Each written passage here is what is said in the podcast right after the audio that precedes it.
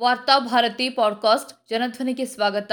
November ಇಪ್ಪತ್ಮೂರು, ಎರಡು ಸಾವಿರದ ಇಪ್ಪತ್ಮೂರು, ಗುರುವಾರದ ವಾರ್ತಾಭಾರತಿ ಸಂಪಾದಕೀಯ. ರಾಜ್ಯದಲ್ಲಿ ಲಿಂಗಾಯತ ಕಾಂಗ್ರೆಸ್, ಒಕ್ಕಲಿಗ ಕಾಂಗ್ರೆಸ್ ಅನ್ನುತ್ತಿದೆಯೇ? ಕಳೆದ ವಿಧಾನಸಭಾ ಚುನಾವಣೆಯಲ್ಲಿ ನಾಡಿನ ಜನತೆ ಜಾತಿ, ಧರ್ಮಗಳನ್ನ ಮೀರಿ ಅಭಿವೃದ್ಧಿಯನ್ನ ದೃಷ್ಟಿಯಲ್ಲಿರಿಸಿಕೊಂಡು ಬೆಂಬಲಿಸಿ ಕಾಂಗ್ರೆಸ್ ಪಕ್ಷವನ್ನ ಅಧಿಕಾರಕ್ಕೇರಿಸಿದೆ. ಸಿದ್ದರಾಮಯ್ಯ ನೇತೃತ್ವದ ಮೇಲೆ ತಳಸ್ತರದ ಮತದಾರರು ಅಚಲ ನಂಬಿಕೆಯನ್ನಿಟ್ಟಿದ್ರು. ಅಧಿಕಾರಕ್ಕೇರಿದ ಕೆಲವೇ ದಿನಗಳಲ್ಲಿ ಮಹಿಳೆಯರು, ದಲಿತರು, ಹಿಂದುಳಿದ ವರ್ಗ ಮತ್ತು ಅಲ್ಪಸಂಖ್ಯಾತರ ಪರವಾಗಿ ಸರ್ಕಾರ ಹತ್ತು ಹಲವು ಯೋಜನೆಗಳನ್ನ ಜಾರಿಗೊಳಿಸುವ ಭರವಸೆಗಳನ್ನ ನೀಡಿತ್ತು. ಅದರಲ್ಲಿ ಬಹುಮುಖ್ಯವಾದುದು ಸಾಮಾಜಿಕ, ಆರ್ಥಿಕ ಸಮೀಕ್ಷಾ ವರದಿಯ ಅಂಗೀಕಾರ. ಮುಖ್ಯಮಂತ್ರಿ ಸಿದ್ದರಾಮಯ್ಯ ಅವರೇ ಅಂಗೀಕರಿಸುವ ಕುರಿತು ಹೇಳಿಕೆಯನ್ನ ನೀಡಿದ್ರು. ಅದು ಅವರ ವೈಯಕ್ತಿಕ ಅಭಿಪ್ರಾಯವಾಗಿರಲಿಲ್ಲ.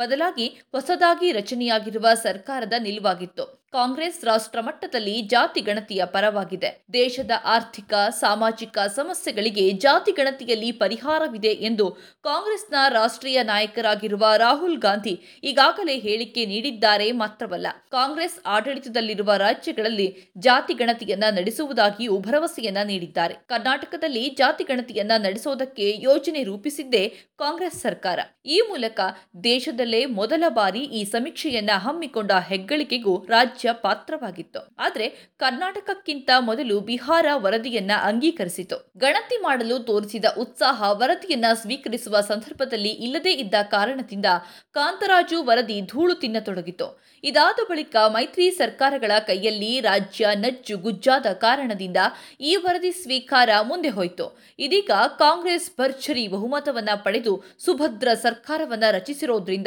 ಕಾಂತರಾಜು ವರದಿ ಸ್ವೀಕಾರವಾಗುತ್ತದೆ ಎಂದು ರಾಜ್ಯ ನಂಬಿದೆ. ಆದರೆ ವರದಿ ಸ್ವೀಕಾರಕ್ಕೆ ಸಂಬಂಧಿಸಿ ಸರ್ಕಾರ ದ್ವಂದ್ವ ನೀತಿಯನ್ನ ಅನುಸರಿಸುತ್ತಿದೆ ಒಂದೆಡೆ ರಾಹುಲ್ ಗಾಂಧಿ ಜಾತಿ ಗಣತಿ ಕಡ್ಡಾಯ ಎಂದು ಹೇಳ್ತಾ ಇದ್ರೆ ರಾಜ್ಯ ಕಾಂಗ್ರೆಸ್ ಈ ಕುರಿತಂತೆ ದ್ವಂದ್ವ ನಿಲುವನ್ನ ತಳೆದಿದೆ. ಮುಖ್ಯಮಂತ್ರಿ ಸಿದ್ದರಾಮಯ್ಯ ಅವರು ಸಾಮಾಜಿಕ, ಆರ್ಥಿಕ ಸಮೀಕ್ಷಾ ವರದಿಯನ್ನ ಅಂಗೀಕರಿಸಲಿದ್ದೇವೆ ಎಂದು ಸ್ಪಷ್ಟ ಹೇಳಿಕೆಯನ್ನ ಈಗಾಗಲೇ ನೀಡಿದ್ದಾರೆ. ಅವರೇನು ಕುರುಬ ಮಹಾಸಂಘದ ಪ್ರತಿನಿಧಿಯಾಗಿ ಹೇಳಿಕೆ ನೀಡಿರೋದಲ್ಲ. ಸರ್ಕಾರದ ನಿಲುವನ್ನ ಸ್ಪಷ್ಟಪಡಿಸಿದ್ದಾರೆ. ಸರ್ಕಾರದ ಭಾಗವಾಗಿರುವ ಎಲ್ಲರೂ ಆ ನಿರ್ಧಾರದ ಜೊತೆ ನಿಲ್ಲುವುದು ಅವರ ಕರ್ತವ್ಯವಾಗಿದೆ. ಈ ಸಂದರ್ಭದಲ್ಲಿ ಜಾತಿ ಗಣತಿಯ ವರದಿಯನ್ನ ಅಂಗೀಕರಿಸುವ ಕುರಿತಂತೆ ಯಾರಾದರೂ ಭಿನ್ನ ನಿಲುವನ್ನ ತಳೆದಿದ್ದೇ ಆದರೆ ಅದನ್ನು ಸರ್ಕಾರದ ವಿರುದ್ಧ ತಳೆದ ನಿಲುವು ಎಂದೇ ಭಾವಿಸಬೇಕಾಗುತ್ತದೆ. ಸರ್ಕಾರದ ಭಾಗವಾಗಿ ಉಪಮುಖ್ಯಮಂತ್ರಿ ಡಿಕೆ ಶಿವಕುಮಾರ್, ಶಾಮನೂರು ಸೇರಿದಂತೆ ಹಲವು ನಾಯಕರು ಈವರೆಗೆ ಜಾತಿ ಗಣತಿಯ ವಿರುದ್ಧ ಯಾವುದೇ ಹೇಳಿಕೆಯನ್ನ ನೀಡಿಲ್ಲ. ಇದೀಗ ನೋಡಿದ್ರೆ ರಾಜ್ಯ ಒಕ್ಕಲಿಗರ ಸಂಘವು ಕಾಂತರಾಜು ವರದಿಗೆ ವಿರೋಧವನ್ನು ವ್ಯಕ್ತಪಡಿಸಿ ಪತ್ರವೊಂದನ್ನು ಸಿದ್ಧಪಡಿಸಿದೆ ಮತ್ತು ಆ ಪತ್ರಕ್ಕೆ ಉಪಮುಖ್ಯಮಂತ್ರಿ ಡಿಕೆ ಶಿವಕುಮಾರ್, ಸಚಿವ ಎಂಸಿ ಸುಧಾಕರ್ ಸಹಿತ ಹಲವು ಕಾಂಗ್ರೆಸ್ ಮುಖಂಡರು ಸಹಿ ಹಾಕಿರುವುದು ಸಾಮಾಜಿಕ ಜಾಲತಾಣಗಳಲ್ಲಿ ವೈರಲ್ ಆಗಿದೆ. ಇದನ್ನು ಡಿಕೆಶಿಯವರಾಗಲಿ ಇತರ ರಾಜಕೀಯ ನಾಯಕರಾಗಲಿ ಅಲ್ಲಗಳೆದಿಲ್ಲ. ಒಂದೆಡೆ ಸರ್ಕಾರ ಜಾತಿ ಗಣತಿಯನ್ನ ಅಂಗೀಕರಿಸುತ್ತದೆ ಎನ್ನುತ್ತಿರುವಾಗಲೇ ಸರ್ಕಾರದ ಪ್ರಮುಖ ಭಾಗವಾಗಿರುವ ಉಪಮುಖ್ಯಮಂತ್ರಿ ಸಚಿವರು ಜಾತಿ ಸಂಘಟನೆಗಳ ಸಭೆಗಳಲ್ಲಿ ಜಾತಿ ಗಣತಿ ವರದಿಯನ್ನ ವಿರೋಧಿಸುತ್ತಿರುವುದು ಏನನ್ನ ಹೇಳುತ್ತದೆ? ಶಾಮನೂರು ಶಿವಶಂಕರಪ್ಪ ಕಾಂಗ್ರೆಸ್ ನಾಯಕರು ಎಷ್ಟು ನಿಜವೋ, ಲಿಂಗಾಯತ ಸಮುದಾಯದ ನಾಯಕರು ಎನ್ನುವುದು ಅಷ್ಟೇ ನಿಜ.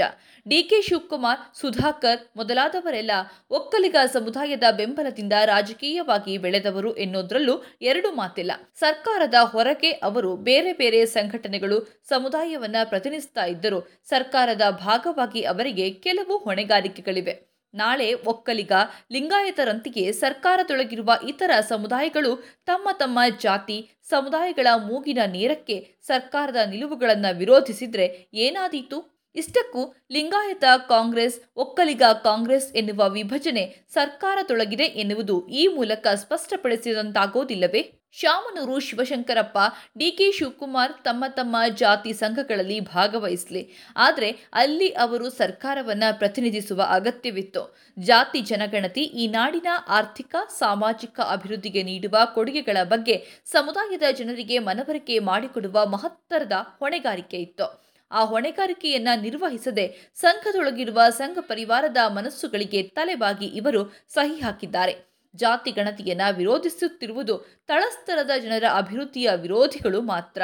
ಆರ್ಎಸ್ಎಸ್ನ ನಿರ್ದೇಶನದಂತೆ ಜಾತಿ ಗಣತಿಯ ವಿರುದ್ಧ ಬಿಜೆಪಿ ಸಂಚು ರೂಪಿಸುತ್ತಾ ಬಂದಿದೆ. ವಿವಿಧ ಜಾತಿ ಸಂಘಗಳ ಮುಖಂಡರಿಗೆ ತಪ್ಪು ಮಾಹಿತಿಗಳನ್ನು ನೀಡಿ ಆರ್ಎಸ್ಎಸ್ ನಾಯಕರು ಅವರನ್ನು ದಾರಿ ತಪ್ಪಿಸುತ್ತಿದ್ದಾರೆ. ಇದೀಗ ಆರ್ಎಸ್ಎಸ್ ಸಂಚಿನ ಜೊತೆಗೆ ಕಾಂಗ್ರೆಸ್ ಹಿರಿಯ ನಾಯಕರೇ ಕೈ ಜೋಡಿಸಿರುವುದು ಕಾಂಗ್ರೆಸ್ ಪಕ್ಷಕ್ಕೆ, ಸರ್ಕಾರಕ್ಕೆ ಮತ್ತು ನಾಡಿನ ಜನತೆಗೆ ಏಕಕಾಲದಲ್ಲಿ ದ್ರೋಹ ಬಗೆದ ದ್ರೋಹವಾಗಿದೆ. ಲಿಂಗಾಯತ ಮತ್ತು ಒಕ್ಕಲಿಗ ಸಂಘಗಳು ಜಾತಿ ಗಣತಿಯ ಸಮೀಕ್ಷೆಗಳನ್ನು ವಿರೋಧಿಸುತ್ತಿರೋದಾದರೂ ಯಾಕೆ? ತಮ್ಮನ್ನು ತಾವು ಹಿಂದುಳಿದ ವರ್ಗ ಎಂದು ಕರೆದುಕೊಂಡು ಸಂವಿಧಾನ ಪಡೆದುಕೊಂಡಿರುವ ಹಲವು ಸವಲತ್ತುಗಳನ್ನು ತಮ್ಮದಾಗಿಸಿಕೊಂಡು ಬಲಿಷ್ಠವಾಗಿರುವ ಈ ಸಮುದಾಯ ಹಿಂದುಳಿದ ವರ್ಗದಲ್ಲಿರುವ ಇನ್ನಷ್ಟು ದುರ್ಬಲ ವರ್ಗಗಳನ್ನು ಮೇಲೆತ್ತಲು ಸಹಾಯ ಮಾಡುವ ಜಾತಿ ಗಣತಿಯನ್ನ ವಿರೋಧಿಸೋದ್ರಲ್ಲಿ ಏನು ಅರ್ಥವಿದೆ? ಜಾತಿ ಗಣತಿಯಿಂದ ರಾಜ್ಯದಲ್ಲಿ ತಮ್ಮ ಸ್ಥಾನಮಾನದ ಬಗ್ಗೆ ಒಂದು ಸ್ಪಷ್ಟತೆ ಎಲ್ಲಾ ಜಾತಿಗಳಿಗೂ ಸಿಗುತ್ತದೆ. ಯಾವ ಜಾತಿಗಳು ಸಂಖ್ಯೆಯಲ್ಲಿ ಅಧಿಕವಿದ್ದು ಶೈಕ್ಷಣಿಕ, ಸಾಮಾಜಿಕ, ಆರ್ಥಿಕ ಕ್ಷೇತ್ರಗಳಲ್ಲಿ ಹಿಂದುಳಿದಿದೆಯೋ ಅವರಿಗೆ ಸವಲತ್ತುಗಳನ್ನು ತಲುಪಿಸಲು ಇದರಿಂದ ಸರ್ಕಾರಕ್ಕೆ ಸಾಧ್ಯವಾಗುತ್ತದೆ. ಜಾತಿ ರಾಜಕೀಯ ಮಾಡ್ತಾ ಇರುವ ಸಣ್ಣ ಸಂಖ್ಯೆಯ ಬಲಾಢ್ಯ ಜಾತಿಗಳ ಅಸಲಿಯತ್ತು ಕೂಡ ಹೊರಬೀಳುತ್ತದೆ. ಸಮ ಸಮಾಜದ ಕನಸಿನ ಜೊತೆಗೆ ಲಿಂಗಾಯತ ಧರ್ಮ ಹುಟ್ಟಿಕೊಂಡಿತು. ಇದೀಗ ಅದೇ ಸಮುದಾಯ ಕೆಳಜಾತಿಯ ಅಭಿವೃದ್ಧಿಗೆ ಅಡ್ಡಗಾಲು ಹಾಕುವುದು ಎಷ್ಟು ಸರಿ?